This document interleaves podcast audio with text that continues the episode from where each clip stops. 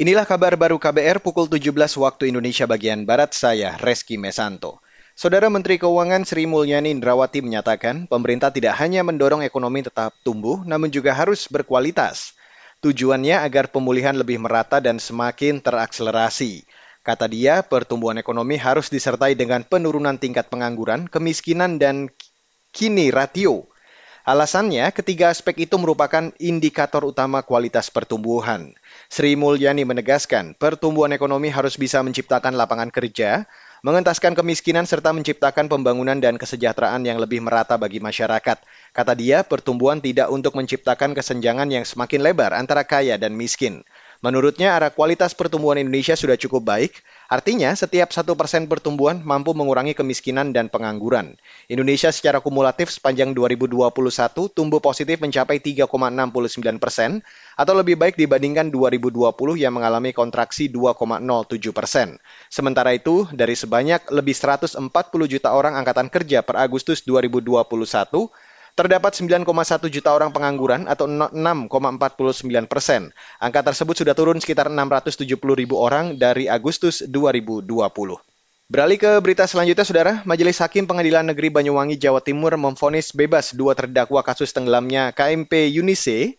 Dua terdakwa tersebut yaitu Rohi Martin Surentu selaku Syah Bandar Pelabuhan Ketapang dan Nur Cahyo Widodo selaku Kepala Cabang KMP Yunise.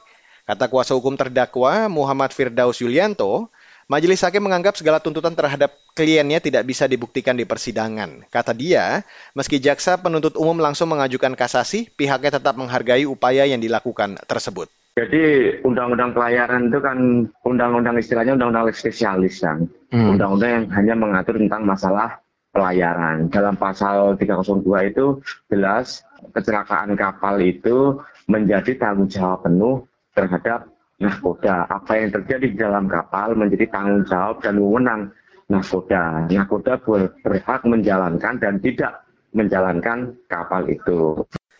Selain memfonis bebas dua terdakwa kasus tenggelamnya KMP Yunise, Majelis Hakim Pengadilan Negeri Banyuwangi juga telah memfonis dua tahun penjara serta denda 500 juta rupiah subsidiar tiga bulan penjara terhadap Indra Suptra selaku nakoda KMP Yunise.